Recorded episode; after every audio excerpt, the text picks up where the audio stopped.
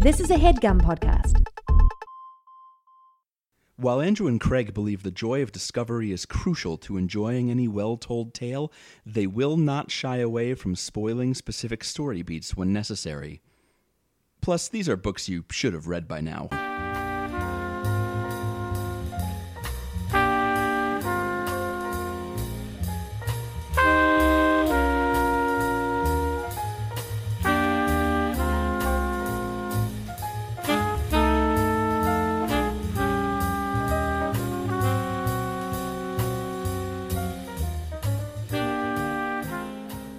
It's funny that we finished reading the Odyssey because it took you like a full day to get home. I was oh today.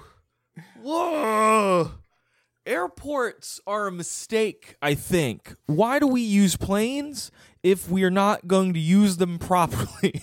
is my question. Why can't they make the planes run on time? Why what can't they saying? make the planes run on time, Andrew?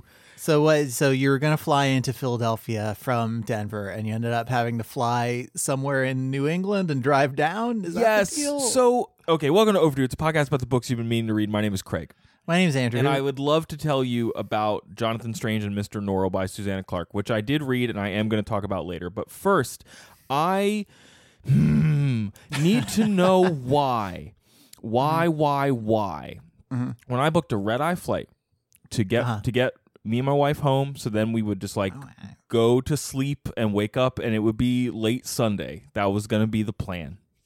But apparently there were there was rain in New York, and th- that can just spoil anyone's plans.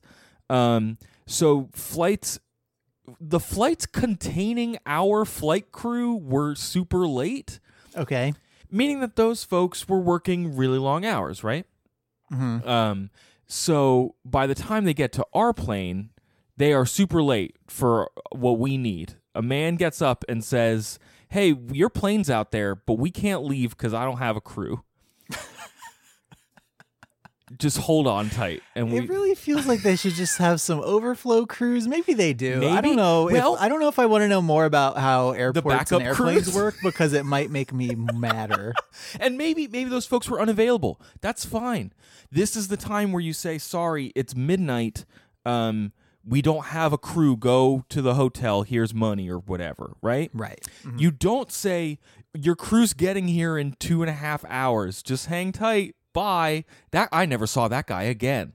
So is two thirty, and I see the crew arrive, and they look unhappy, and they go into the plane and hang out in there for like twenty minutes Uh huh. and then they all stroll out like a like a band like on tour and Uh-huh. they walked away and then a lady got on the PA and said hey everybody flights canceled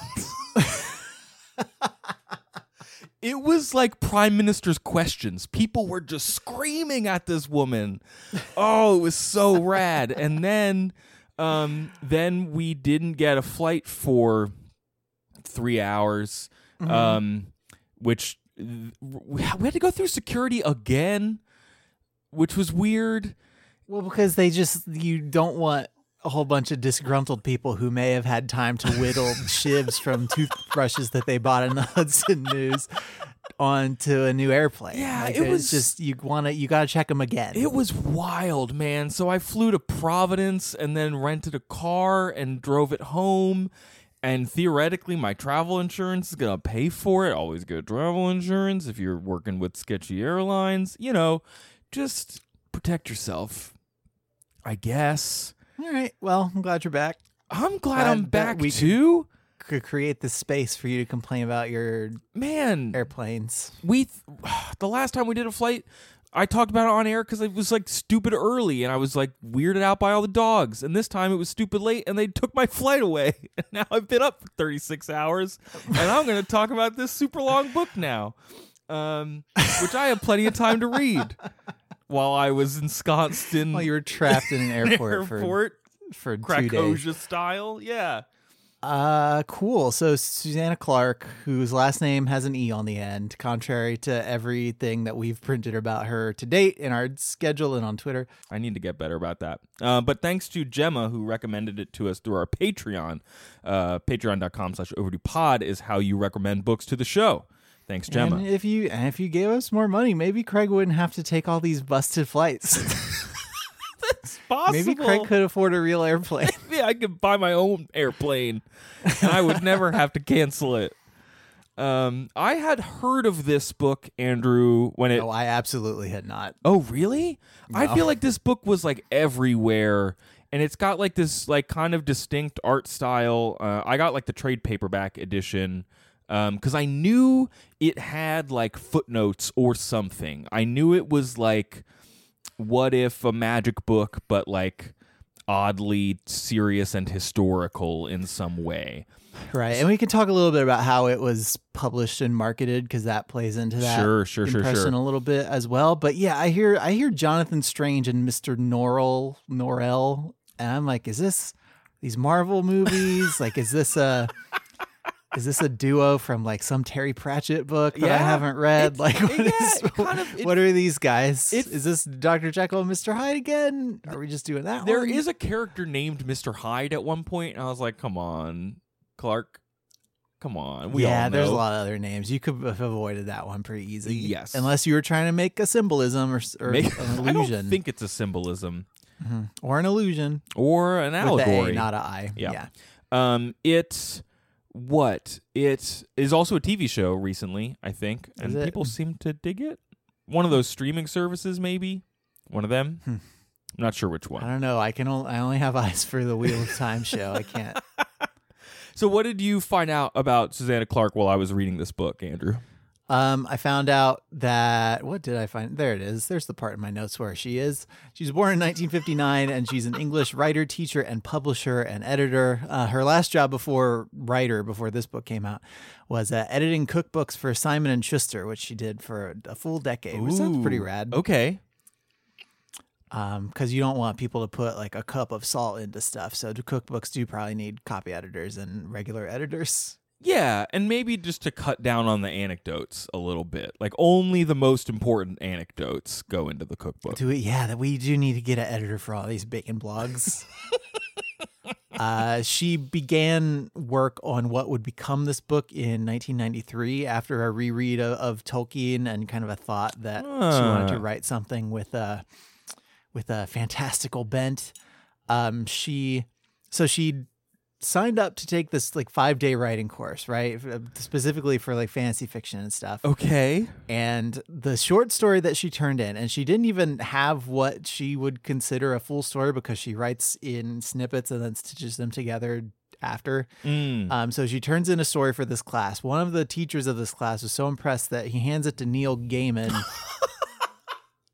and neil gaiman's like whoa this is his exact quote is something like this is like somebody sits down to play piano for the first time and they just play a beautiful concerto oh my or something god. the first time Okay. but he was impressed. Some other people were impressed, and um, she was published in an anthology in 1997. This was like four years after she'd started doing stuff. hmm Um, but yeah, she was she was published in a couple more anthologies, and she was well regarded in like fantasy sci-fi circles. But it was a pretty small audience. Sure.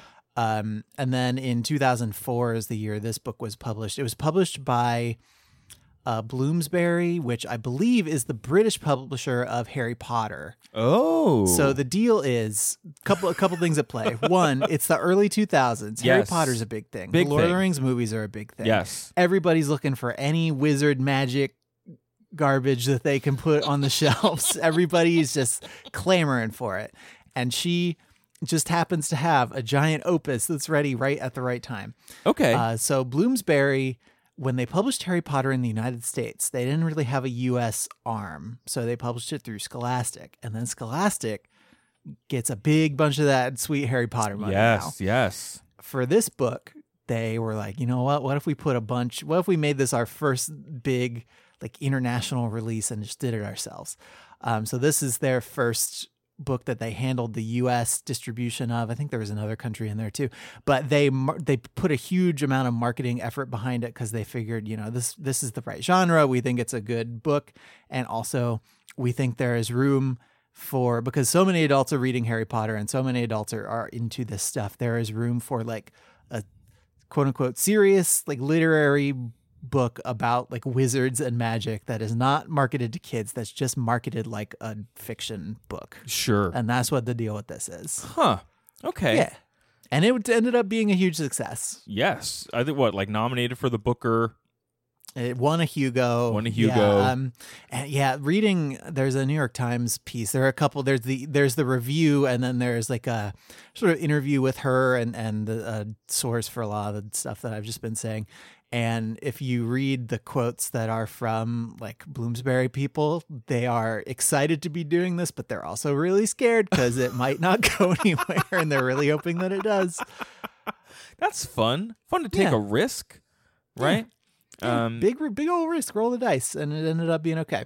And did she end up? She published those other stories, though, right? Is that like what happened? There were some published before, and I think there have been some published since. Okay, but okay. This is by far her, you know, her biggest, most Yes. consequential thing. yes, yes, So- yes. But yeah, it does. It does sound Tolkien esque in that I think my impression is that there is a lot of lore, and then this story is drawn from it, but not all of it, and you do get a sense of Yes, there just being more that you're not reading about, which is the thing Tolkien does really well. This- like there there are these things that are hinted toward but never fully explored in Lord of the Rings that you can dive further into later if you want. This book is a thousand pages long in the edition that I have, and it could be another half as long. I would read another 500 pages, like kind of in the arc of what happens. Like there's enough interesting stuff that you're right. It is like it's purposefully underexplained, or you only get snippets, or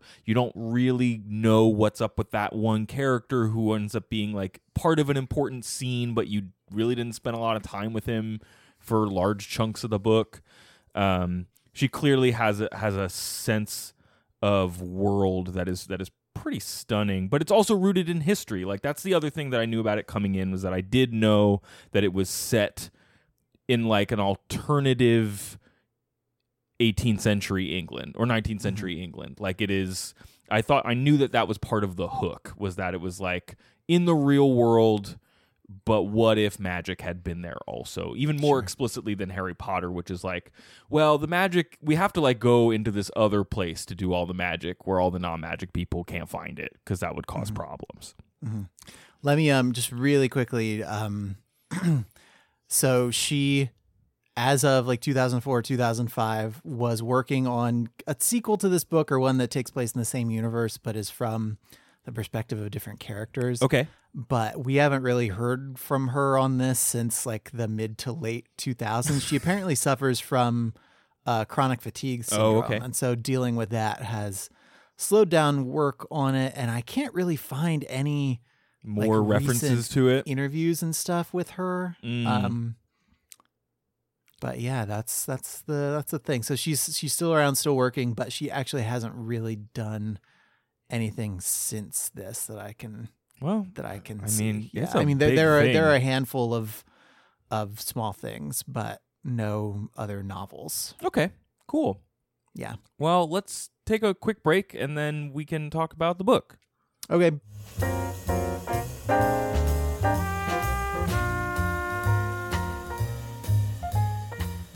Andrew, I had a lot of time at the airport and I made a lot of small planes, and I would like to distribute them to people at other airports. Uh, you made small planes. I made a bunch of small planes with Just the to, like, lighten the discarded load a boarding, little bit? yeah, the discarding boarding passes that were defunct. Um, okay. And I would like to like display them online, maybe, so that when people are waiting for their flights, they could like look at them and have hope that they will get on a plane one day. Okay, well, if Can you wanna- help me? If you want to make this weird sadness museum of reality, you should go to Squarespace. They're our sponsors this week, and uh, they let you create beautiful websites that showcase your work. Yep. You can use it to sell your weird little paper airplanes and other services. Uh, you can announce an upcoming event or special project, like, "Hey, I'm getting on this plane now." Uh, Squarespace does this by giving you beautiful website templates created by world class designers and powerful e commerce functionality that lets you sell anything online. Uh, they've got analytics that help you grow in real time. You can see who's looking at your plane post whenever you want. Uh, built in search engine optimization. So people search plane delay, sad. They'll totally find your website. That's what it's called, actually. and TM, they've got TM, free, TM.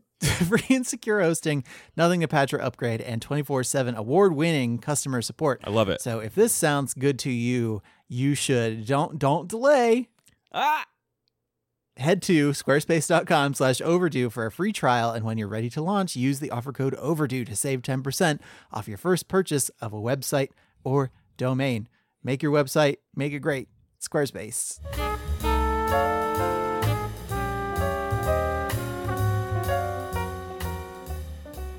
Andrew, what do you know about the Napoleonic Wars? I know that they started out good for Napoleon and ended up bad. That's usually That's the how wars go when the, know, when they're okay. named after you. it, they started out good and they went bad. That's the first thing I know. Second thing I know, England eventually won and it set them up for a big, a pretty good run.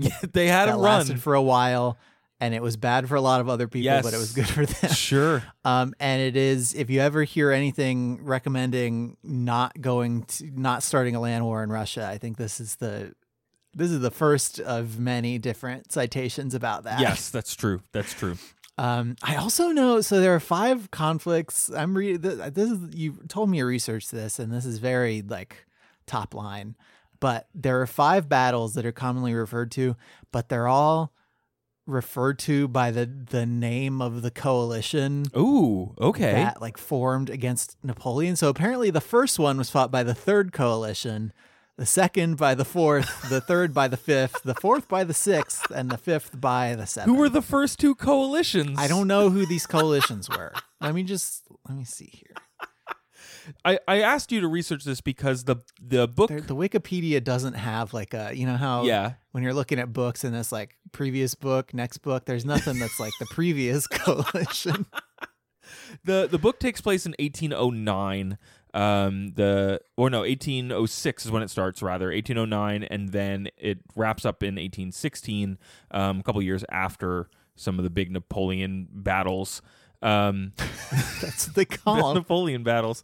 Um So Napoleon was uh, Waterloo happened yes. in um what was that? in 1815. okay. Sure sure sure sure. And so after Waterloo, which was the fifth of the Napo- Napoleonic Wars fought by the Seventh Coalition, uh it turns out that the first and second were in a similar time frame just before Napoleon. So, oh okay that There you go. make any sense okay um uh, and then Napoleon was exiled to St. Helena after that. sure and that is after His first exile didn't Elba, stick. yeah, didn't stick. He came back. yeah, he came back. um, and so like that is the that is the backdrop of the first two thirds or so of this novel, and it takes was that just the time between those between the start of Napoleonic Wars and the end of them?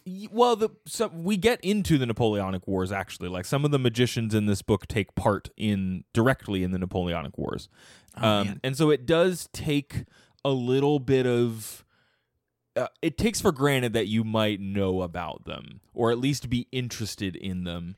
Um, because one of the big like hallmarks of this book, as I said before the break, is that it has this invented historical fiction that is both based on real history and based on the alternate history that Clarke has made up.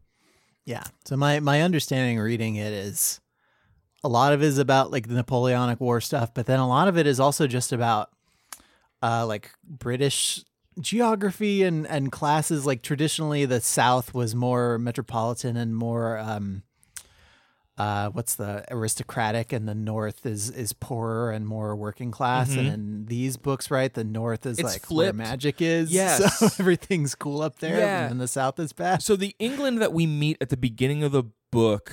Um, oh, I also want to say this before I forget. It's interesting that the Napoleonic Wars were like Napoleon kind of invents or helps to invent like a nationalism, a nationalism that we still kind of recognize today as an idea. Um, and this book is very concerned with Englishness and what it is to be like a British gentleman.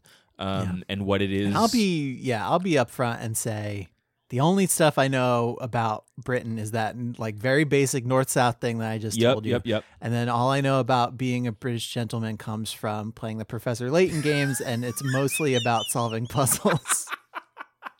I think that north south divide that Clarke has has like you know flipped and made her own is really about like she finds the the way in in terms of like are you someone who really prizes like uh l- kind of rigid learning and memorization and things or are you someone who kind of goes with your gut and likes to experiment um and you'll you see this in the two characters strange and norrell.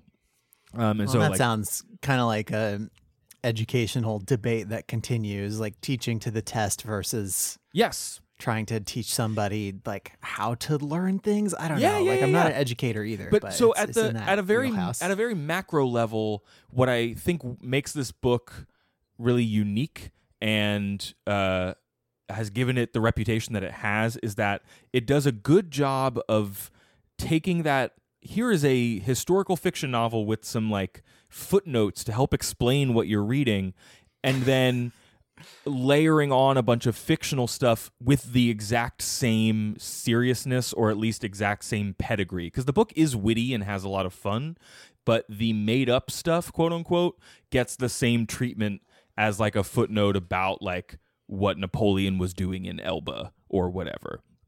Um, so when you open the book and you're learning that England hasn't had a, a, a practicing magician in over 200 years and magic has left England, um, that is treated with like the same seriousness as here's France's history and why we're fighting them.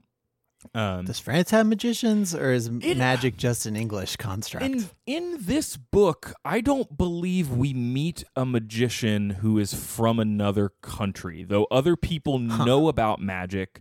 And during one of the fights with Napoleon's people, they they fear that maybe Napoleon has found a magician to make his soldiers seem really big. Um, but I think Jonathan Strange just chalks it up to dudes feeling really proud to fight for Napoleon.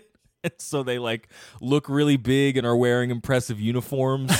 um, but there's no actual magician there. So like Do you think that a stereotype in this universe is that everybody from other countries treats everyone from England like they're magicians? May ooh. Just like how like how all Italians are Super Mario pizza pie. Like sure, sure. And all French everyone- people are like frogs and berets. yeah, you know- so everybody from England's like, oh hey, hey Harry Potter, why don't you cast a spell on me? Why don't you try to take my wand away, Harry? Yeah, that's exactly what it is. Okay, this cool, is laying the groundwork for all of that. Also, unless you contradict me otherwise, I'm going to assume that this is the same fictional universe as Harry Potter. It's mm, well, we haven't. Hmm, that's a good point. You could. I should probably talk about the book first, but let me just say you could maybe. Um, okay, we got a lot of ground to cover, yes. so don't, don't let me keep derailing us. That's okay. So the book actually opens with the Society of York, the Learned Society of York Magicians, who are a bunch of gentlemen dorks who don't it sounds like a D and D club. they don't actually do magic. They are what are called, and this is at the at the start of the book. The only magicians known in England are theoretical magicians, which means they read books about people who used to do magic, and that's it.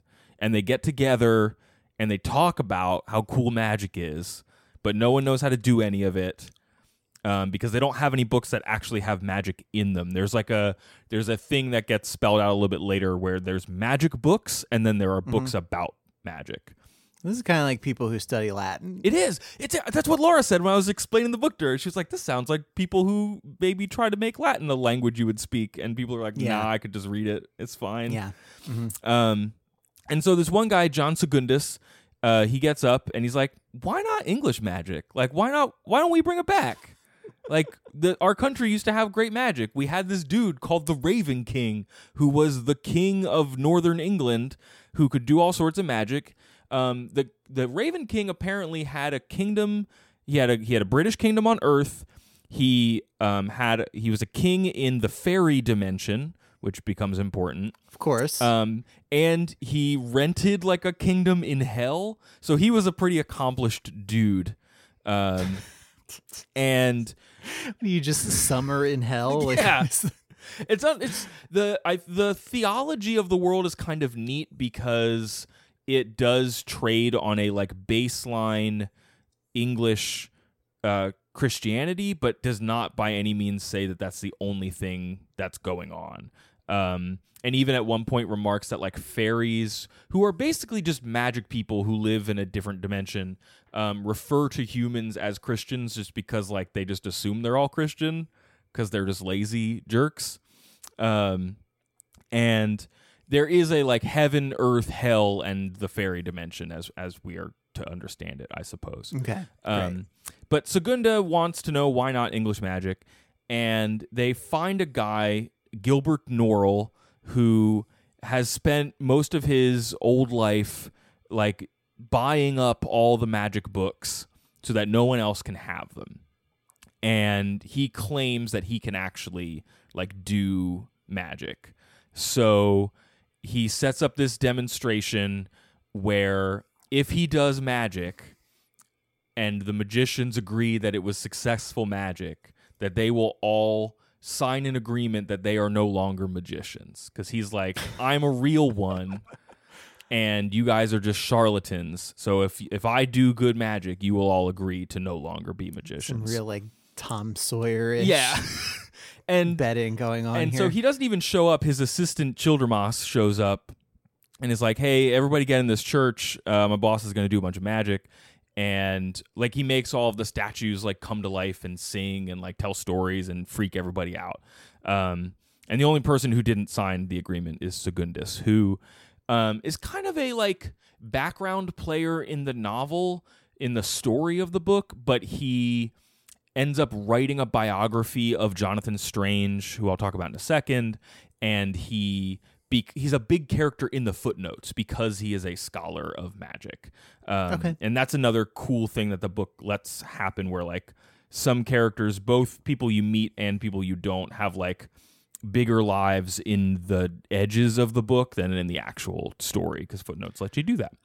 Um, Yeah, that's a um that's one criticism sort of Mm. that I read in the in the New York Times review is um here's just a quote from them. Um, impressive as magicians, neither Mr. Strange nor Mr. Norrell are particularly appealing people. They both seem like sidekicks out of Dickens promoted onto a central stage before they've had the chance to develop as prime time players. So that's a the the argument he is making basically is even the big characters. the char- the characters are underbaked like the the the universe and the footnotes and the apocrypha are where the story is and then you've got these two characters who are just kind of whatever i don't know if that's your experience with them but well, that is what the new york times so review said. Let Norrell me look up Norrell is someone who I actually I would agree with that more. Norrell Oh, that's written by Portia Rosenberg. Okay. So she, not he. um Norrell is someone who factors a lot into the first part of the book. It's three volumes. It's Mr. Norrell, Jonathan Strange, and John Uskglass or Uskglass,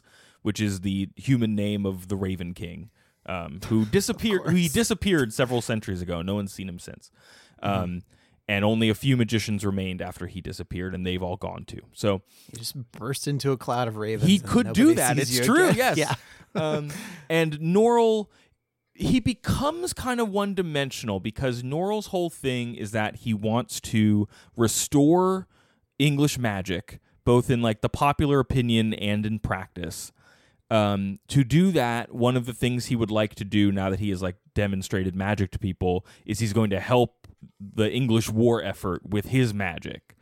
Um, but he also wants to be the only one doing it. Really, like he there's a there's a kind of static nature to Norrell where a lot of times throughout the book he has to there's a tension between him wanting to be the only dude doing magic and like being psyched to talk to anybody who knows anything about magic to like share. When you you know when you're like let's say that you spend a lot of time thinking about baseball or Pokemon or Sure. you know Mhm. whatever it is and then like Yeah. you stumble across someone who knows even remotely something about that and maybe something you didn't know and like that's a very exciting conversation right imagine if you were the person who was like i'm the only person who gets to know about pokemon uh That's that's Norrell. It sounds like it would be lonely, but also I could be the very best because Yes, no one else is correct. doing it. Um, Sure. And yet, when Strange comes along, who is kind of an amateur magician, he kind of came out of nowhere, found some magic books, and just like started doing magic sort of by accident. Um, people introduce him to Norrell. And they're like, you should study with Norrell. And Norrell's like, he doesn't quite know what to do with a student because he is excited to talk to someone who can do magic, but he doesn't want to, like, he regularly doesn't give strange books that he thinks strange should read because he's like so protective of his knowledge. Um so they are the like twin poles of one of the themes Clarke is exploring in terms of like like i said before like reason or kind of gut learning and experimentation. And this also tracks to their opinions of the raven king andrew. So um, the Raven King was kind of like a folk magician. He was very connected to the fairies. He could talk to nature and animals and stuff. He did all sorts of black magic that nobody does anymore, um, and like talk like raising the dead and stuff like that. Um, and Norrell is of the opinion that English magic should leave that behind. It should be more respectable Okay. and we should be able almost like a kind of have an industrial revolution in magic and it should be very like replicable and everyone knows the same recipes And more like scientific and regimented Yes. and teachable. Okay. yes and to do that he Norrell spends a lot of time writing articles talking about how dumb the raven king was or how like we shouldn't trust fairies or Tell you what, even if I didn't believe in him, I am not gonna do anything that's gonna get a guy called the Raven King on my bad side. That just sounds ill and advised. and once um, Strange comes on the picture, which is actually happens in, way later in the book than I thought was going to happen.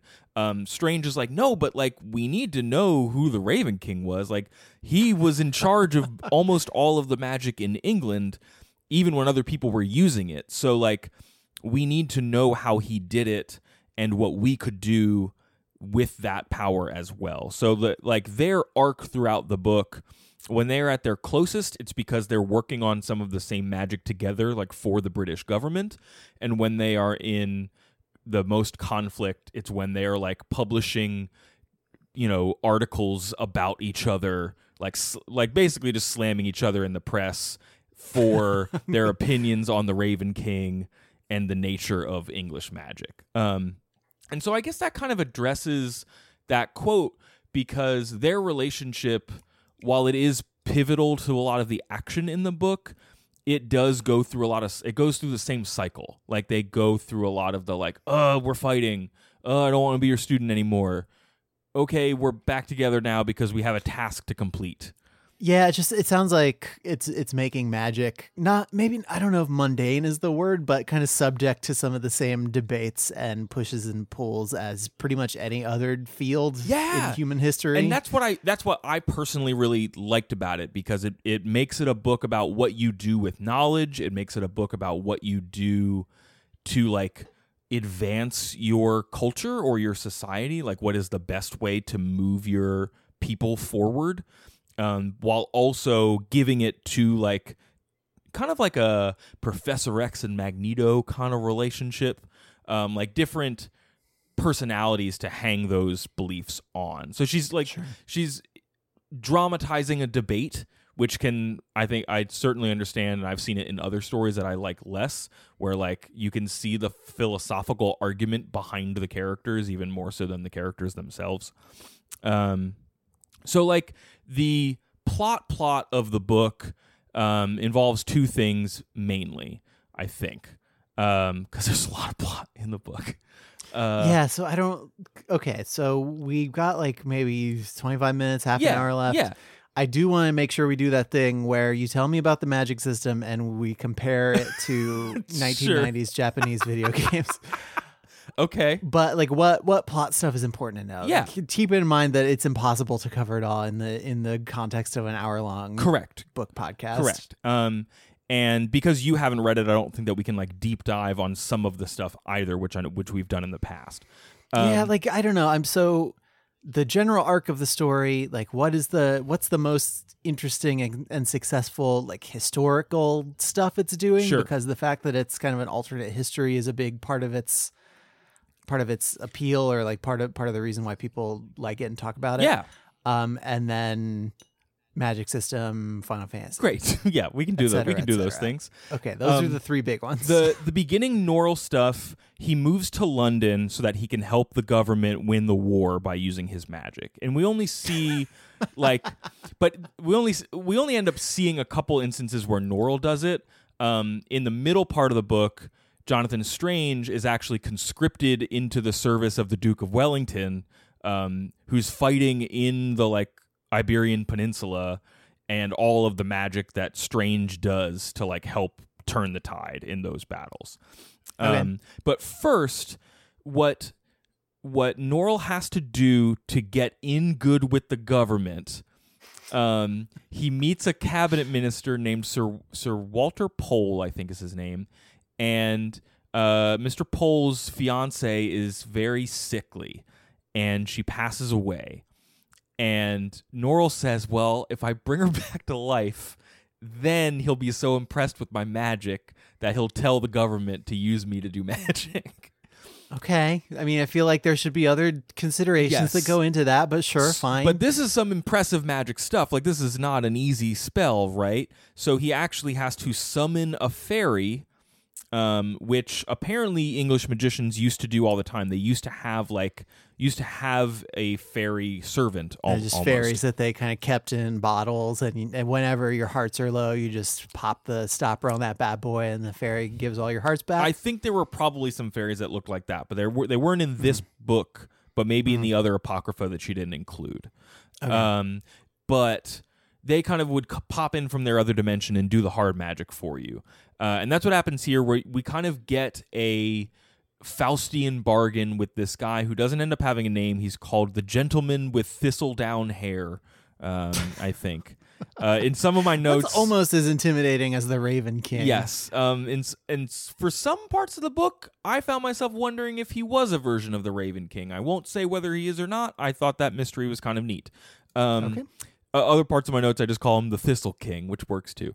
Um, Thistle King. He's kind of a jerk. That's cool. Yeah, he's kind of a jerk. He strikes a bargain with Norrell to have her for half of her life, and as a like memento to keep that bargain alive, he takes like part of her pinky finger, which then becomes like a prominent like you know Chekhov's pinky finger later in the book. Um, But so then she will occasionally, and she over time just kind of sinks into a catatonic state, and every evening, um, Thistledown King like takes her into his dimension and like treats her as a queen, um, and is just like it's weird. He just has control over her, and whenever she tries to tell someone about it, um, she just like spits out a random like anecdote about a different person on Earth. Like it's not it's not what she wants to say. Um, and then he ends up taking into his uh, power also her butler Stephen, who is I think the only character of color in the book. He's a black man from Africa, um, but he doesn't even know where from. Um, who was actually a slave, but then uh, was freed, but works for uh, Lady Pole and, and Sir Pole. So um, there's a cool thing there where like there's a magical, there's an evil magical reason why like w- the marginalized characters in this book can't actually advocate for themselves. Like there's a muffling spell on them. So like Ooh. in the same way that they are silenced in history, they are silenced in this book in a cool way. Like what if systemic racism, but But a magic. Yeah, it was- Yeah, just an- instead of instead of just people. it's an interesting i think it's a it's an interesting way that Clarke uh doesn't ignore that stuff in Sure, in her sure. historical fiction um Yeah. so that sets up by summoning him but keeping the summoning very very secret norrell tells no one about it um that sets off a whole plot line of the thistle king um, wanting to make Stephen the king of England and wanting to destroy the magicians. Um, he's an Iago esque character, I think, in that you don't really know his his true, true, true motivations, other than that he's like a force for chaos and and Are we talking about the parrot from Aladdin or Yeah, that's definitely what I'm talking about. no, like I'm. What oh, I'm talking about Iago from Othello, the play by Okay, William 'cause- Shakespeare. because I feel like the parrot from Aladdin is a more relatable reference point. No, okay, so the one you like the Joker. Like you don't know what the Joker's up to, like why he is the Joker. I don't know. I haven't seen that most recent Oh, movie yeah, that can't wait. explores exactly Yes, this. So maybe Um but so like one of the things that begins to threaten the the Thistle King is um Jonathan Strange coming into his own as a magician. Um, he shows up in England. He's much more charming than Norrell is. He is he shares Norrell's goal of like sharing magic with the rest of England, but as I said before, he's a like, hey, let me try some spells and we'll just like wing it. And I need to learn a little bit more about how the Raven King did it. Um, and this is happening with the backdrop of Norrell like continuing to buy up all the magical knowledge in in England and shutting down anybody who's basically just a street illusionist but calls himself a magician. Like Norrell wants to like really rein in what magician means so that for most of the book there are literally only two of them in England, Jonathan Strange and Mr. Norrell. Um okay.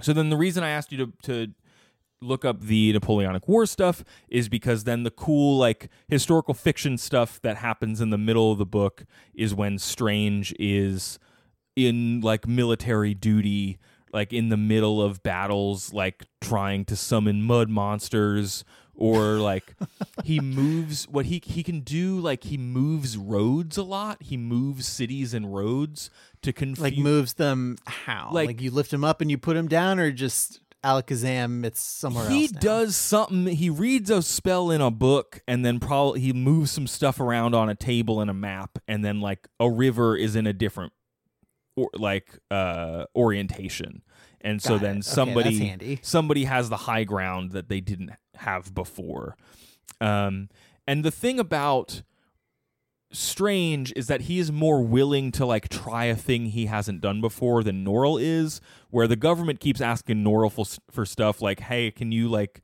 raise this 200 year old military genius from the dead?" And Norrell's like, "Nah, that guy would be like falling apart. I don't want to do that." Uh, and Strange, Yeah, the fiance is more recently deceased. Yes. That's fine. Whereas Strange is like, oh, we need to track down these cannons. I guess I'll resurrect these soldiers we killed and like ask them where the cannons are, but I'm not good enough at magic, so like now they're just alive still. And it's really kind of horrifying, and they have to like set them on fire even though they came back from the dead because they're Okay, these weird seems like- zombies. A little more trouble than maybe it's worth. Yes. But what do I know? Yeah. I'm not a general. it's it's kind of cool. It's cool how it goes back and forth from like wacky.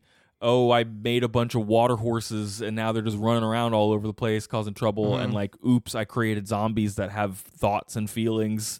Whoops. Whoops. Um, and of course, this strains the relationship of Norrell and Strange. Haha. Um, and that is ha- that is happening while also the Thistle King is growing in power and being continually threatened by Strange's growing power, so that the latter part of the book is them like coming into more direct conflict. Um, so even the conflict at the end of this book, where they do deal with th- the Thistle King, there is some sort of appearance of the Raven King. Um, the minor tertiary characters like Stephen the Butler, um, both Lady Pole and Strange's wife Arabella get involved. Um, this other like dude named Vinculus, uh, who is like a street magician who spouts prophecies, and then by the end of the book is like oddly important. He's like a footnote of a character that then is like super important It later. sounds like he could be like a magical rabbit Yeah. that one of the one of the magicians owns. Oh yes, it's Vinculus. Um, yeah, and he's like he troubles Norrell a lot, but never poses a direct threat. So you're wondering why he's. Whenever we see him, you're like, why is he here? Um, Uh-huh. And then that that kind of pays off. Um, but like the big ladder arc for Strange is that he to better understand magic, um, he has to travel through the fairy world and he has to learn how to see and summon fairies, which include dudes like the Thistle King. Um, and he ends up creating a tincture that drives him quote unquote mad. Like the madness, there's characters in this book who are who are mad. Um, and it is not like it is a it is a fictional kind of historical version of it and not any like real attempt at portrayals of like mental health issues um, it is more like oh here's a cat lady who kind of had something happen and now she only speaks cat and eats mice um, Okay, so this is because this is because magic accidents and not like because they had syphilis and we only re- Yeah. recently started talking about that. I think it was in historical Yes, I think it might be a magic accent or something. And then he has to like he goes and I think grinds up her mouse and like makes it into a madness tincture that he can take. Um so This is off the rails a little yeah, bit. and so he goes a little he gets a little bonkers and that helps him like he starts like seeing stuff. It's very hallucinatory. Um that allows him to commune with the fairies, which then escalates the conflict later in the book. So like that's just a snippet of what is happening in this wild woolly tale um, Yeah. that happens to be formatted like a, a historical text and a Dickens novel. Um, Uh-huh. So I don't know that that's I like the there's there's chapters that are primary documents. There are you get snippets of the timeline by references to when biographies are published and things like that. So they, again, there is a throughout the novel that you're reading, there is this sense that there is this wider like a Tolkien or something like that. There's like more fiction than you could possibly put in this book, um, which certainly like fleshes out what what is there. Um, the magic Okay. system itself, let's it's kind of fuzzy. Um, when Strange and Norrell are doing it for the most part, especially early in the book, they are learning explicit like versions of spells um, that they have to do based on books that they have read from like 200 years ago. Uh, let me find. Let me see if I can find an example. So earlier in the book, uh, they're talking about whether or not you can like summon things, or whether or not you can just um, use like a scrying spell to like f- see a thing like through water. There's a lot of like, oh, I'm gonna pour a bunch of water on this table and then like do the right motions, and now I can like see like a TV into someone's house. Um, Okay. But at one point, uh, Strange is talking to Segundus about summoning magic, um, and he's talking. He's explaining, oh, well, as to that, I had Ormskirk. I based everything on Ormskirk. Oh, asked Mr. Segundus, but might not Heather Gray be a better foundation than Ormskirk? And then there's a there's a footnote that says Mr. Segundus's good sense seems to have deserted him at this point. Charles Heather Gray was another historio magician who published a famous spell of summoning. His spell and Ormskirk's are equally bad. There is not a pin to choose between them. uh, and it's and it's just got this like nice little wry humor about like oh this guy wrote a recipe for this spell. It usually involves like some some ingredients that like a good dm would make would wouldn't make you worry about right? Um some sort of physical things that you burn or that you eat or whatever. Um and then you do the motions or you read an incantation uh, and then that causes the spell to happen whatever it might be. Um, throughout the book we see a lot of unintended effects mostly from strange when he's doing this magic. And i don't know that there's a like a system that we've there's a good like video game system that accounts for that. But it, hmm. we, it's certainly something we've encountered in fiction before i think when people are like learning to do magic. It happens in harry potter where like if you hold your wand the wrong way or something like maybe the spell goes off weird. Yeah, it's almost like in Harry Potter, it's almost a metaphor for adolescence. Yeah, yeah, yeah, yeah. in some ways, so that doesn't sound like it's it's quite what's going on here, but the the yeah, definitely like you're not going to pick up a magic wand and instantly be good at it. No, no, no, no. And so like over the course of the book, a couple of the minor characters who have been following the magicians because the other kind of cool thing about the book is class and servitude is always present and like power structures. So folks you expect to have just been following along and and not be capable of anything end up doing a, like minor bits of magic towards the end of the book and they have like studied and they have learned it, right? Um but contrast that with the fairy magic which is way more like reality warping kind of you don't know where you are stuff. I don't know that there's a good thing it's that we've read recently that's a, like a good analog, but the the Thistle King will it, he he doesn't just like snap his fingers and you're in a different dimension. He you will be walking and then all of a sudden he will be there and you'll be on like a haunted street and some like dope evil violin music is playing and a bunch of like fairies are making you like dance all the time um and you're kind of sad about it but you have to cuz they're casting magic on you um that stuff is it's not quite magical realism it's not like that because it doesn't always contain like inherent meaning but it is way more like timey-wimey uh all of a sudden like I don't trust reality kind of stuff. A lot of folks Okay. who encounter it begin questioning whether or not like literally the the objects that they are holding are still real because they're like where's that music coming from? Why is it winter in my room? Um stuff like that. And th- Common common questions, the normal ones that come up.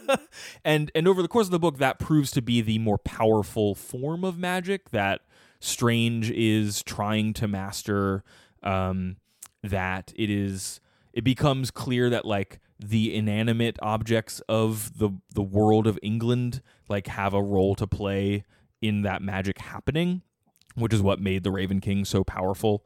Um, so that's like a big kind of climactic scene at the end. That it, your book learning isn't going to teach you how to talk to the sky and the stones, Andrew. Sure, then uh, that's people tell me that all the time. Um, it's it's interesting in this world because I guess we can take we can just take anything for granted and get used to it and cast it aside, huh? Because I can't I can't imagine a world where magic is real and pretty much anybody can pick it up and do it, but we don't because it's not like fashionable. Yeah, It's not the done thing. that's. But isn't that like there are things we do with that all the time in terms of knowledge? You know, like Yeah, I mean, I guess, but we don't like. I don't. We aren't like light bulbs haven't been a fad. You know, like there's some tech, there's some technological advances that we've gotten, yes, and then we just keep them because they're pretty good. And that's a that's a cool like tension of the novel too, where the fairies you get some history on the fairies, mostly through footnotes. Um, that they are kind of lazy and lackadaisical, and they're these like snobbish aristocrats who don't work for anything. Um, because they can cast a spell and make their castle look cool. They don't need to like devise cool engineering to make a castle a castle. Um, you actually learn that most of what they live in are just like caves and mounds of dirt that they've Uh-huh. cast magic on to look dope. Um, Huh. Whereas, so this is this is like this is a universe where some hand wringy middle aged center right person writes some op ed in the New York Times about how we are using our phones too much, and everyone is like, "Hey, we are using our phones too much. Let's stop." yeah. Hey, let's get back to let's get back to Let's get back to before we made our piles of dirt look rad with magic and actually make some stuff. and and neither of those things uh are perfect. I think that's a cool thing about this book too and and makes it feel like a good historical text as opposed to like a valorizing historical text. Okay. Both Strange and Norrell are very flawed people. Um the Thistle King is a bad guy, but he's sort of entertaining. Um Same. yeah, right. Uh, and and these forms of magic are like they have reward to them, um, but they are also dangerous or flawed in their use. Like there's a there's a section in the middle of the book where one of my favorite characters, his name is Drawlight, and he reminds me a lot of E.B. Farnham. Um, Okay, from Deadwood. from Deadwood. He's just a sycophant. Um, and he's always like buttering people up for his own ends in ways that just are like kind of over the top. Um, but he has like created a cottage industry of like education by magic education by mail where he's been posing as Jonathan Strange to people and being like, "Let me teach you spells in the mail." Or It's like that that art school that told you to send in a drawing of a turtle, Yes. and then they would yes, learn and you, now you're an learn you artist how to do art. Yeah. Yeah, um, and he also like is promising this woman that uh, Jonathan Strange will like cast spells on all of his all of her enemies or something. And Mhm. the way that they get out of that situation is it's like very Hamilton. They like put they write about it in the paper, and so then. uh then there's like not only is magic kind of new and fashionable again, but also now it's not just a cool thing you do to help your government in wartime because we won the war. It's a thing that rich people can use to be petty and gross.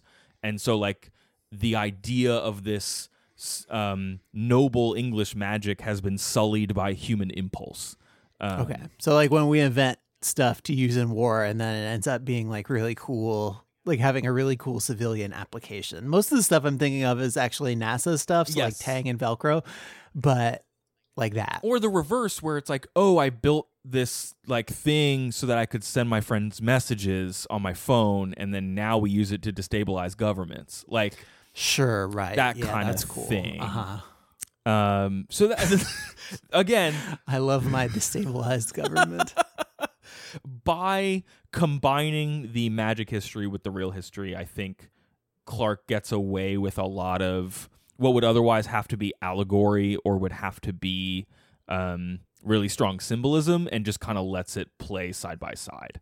Uh, Okay. So, yeah, that's uh that's the book. There's there's a lot. All of the secondary characters are really strong, um, and we would never have time to talk about all of them on the show. Um, but I think that's one of the things that makes it feel Dickensian. There's a lot of memorable small characters um, that you only have a couple scenes with, or like really particularly well drawn scenes with them. Yeah, and Um, that's a that's a byproduct of of how she writes, which like I said appears to be like she just writes she writes snippets and things as they come to her and then she stitches them back together into a full story later on. I wrote in my notes just you're a good man Charlie Brown next to that note Okay. because that play also is one big story that's basically told from a bunch of barely related Yes. Sure. snippets. And so so the the barely related thematically connected snippets. I would say the person who maybe learns the most or grows the most as a character is Strange, but even then, it's on a trajectory that's mostly predictable. So, what I think people should come to this book expecting to enjoy is the like interplay with real and fictional historical fiction and, and the magic stuff, not necessarily like character studies, um, as much as memorable, like well drawn characters. Okay. Um, so yeah, that's the book. Thanks, Gemma, for recommending it. Um, yeah, Gemma. Andrew, is there a a um an application for magic that you think like if we had it today would be pretty cool? Like if we were to bring back American magic and like reintroduce it to society, what would we do with it first? What if there was a spell, and stick with me on this Okay. one. What if there was a spell where you could take the pee out of your body Uh-huh. and magic it into other people's bodies? Wait, so you never, so you never, mm, wait, wait, so, so, so from your bladder into their bladder. And like it doesn't, there's no like disease, anything. It's all just like, I never want to pee. So I'm going to make the people around me pee for me. this came up in a conversation with my very pregnant wife. And I was like, I would do anything for you, but I can't help with that one. But what if I could? noble the noble American magician Andrew here with his new My magic. pee spell. See, that's the thing. You can't tell other people about your pee spell, or everyone's just going to do it to everyone and it'll all balance out. Okay.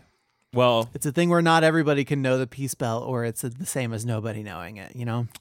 I do know. You're right.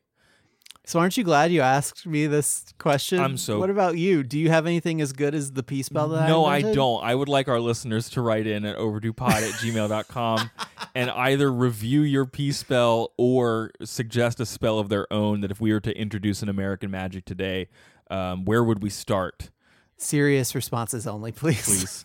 Um, or uh, if you have short answers to that, you can hit us up on facebook.com slash overduepod or twitter.com slash overduepod. Uh, I was away the last week, so I only jotted down a couple of names Todd, Stephanie, Aaron, Akshat, Tyler, Melissa. There were plenty more.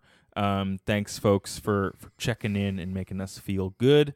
Andrew, if folks want to know more about the show, where should they go? Should go to overduepodcast.com where we've got the books that we have read and are going to read. Uh, we have links to Apple Podcasts, Google Play, and our RSS feed. If you haven't left us a five star review and you've been thinking about it, you should do it. Yeah. That's all I have to say about that. Uh, we also have a Patreon project, patreon.com slash overdue pod. You can use that to make us do stuff and get bonus episodes ahead of time. Um, so next week, I'm going to be reading something by B.A. Paris. Oh my God. Behind Closed Doors by B.A. Paris. That's what I'm going to read next week, assuming that no baby comes, because we're kind of in that corridor where it could happen anytime. So we don't have anything on the schedule filled out beyond then because it truly could be whatever. It might I, we might not even get to that episode Yes. next week. We'll just well, it just depends on a lot of things. We have a lineup mainly the one thing. and we've talked about this before. We have books lined up that we will drop, uh, you know, break in case of baby kind of episodes, um, and we'll put that schedule up as soon as it is appropriate. Um, so yeah, we'll see. content will the content will continue to flow Why you gotta say it like that? because that's how it, that's what it is. I'm thinking about your P spell now. Well, no, that's that's on you, I think. It's a different kind of flow. Get us out of here. okay, everybody, thank you so much for listening. And until we talk to you next week, try to be happy.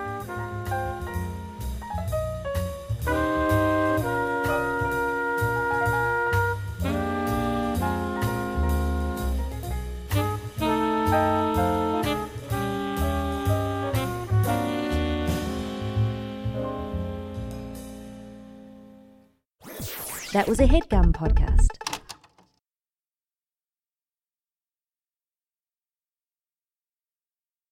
Perfect. Nailed it. Yeah, it was great. Perfect. Good ad. That's just what I was thinking. You know, is it, if you do a next time you do a bad ad read, I'm gonna be like, that's that was more of a subtract than an ad.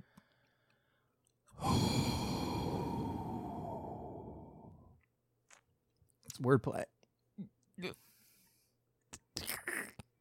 Synecdoche? Which one's that?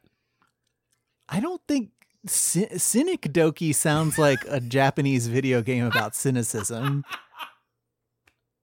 I think you mean Synecdoche. Schenectady, New York? Schenectady, yeah. Yeah. What does that one mean? Schenectady? Yeah. Let me just look up Synecdoche. Synecdoche. A figure of speech in which a part is made to represent the whole or vice versa. As in Cleveland won by six runs, meaning Cleveland's baseball team. That's an odd example, but okay. yeah, well, that's what Google say.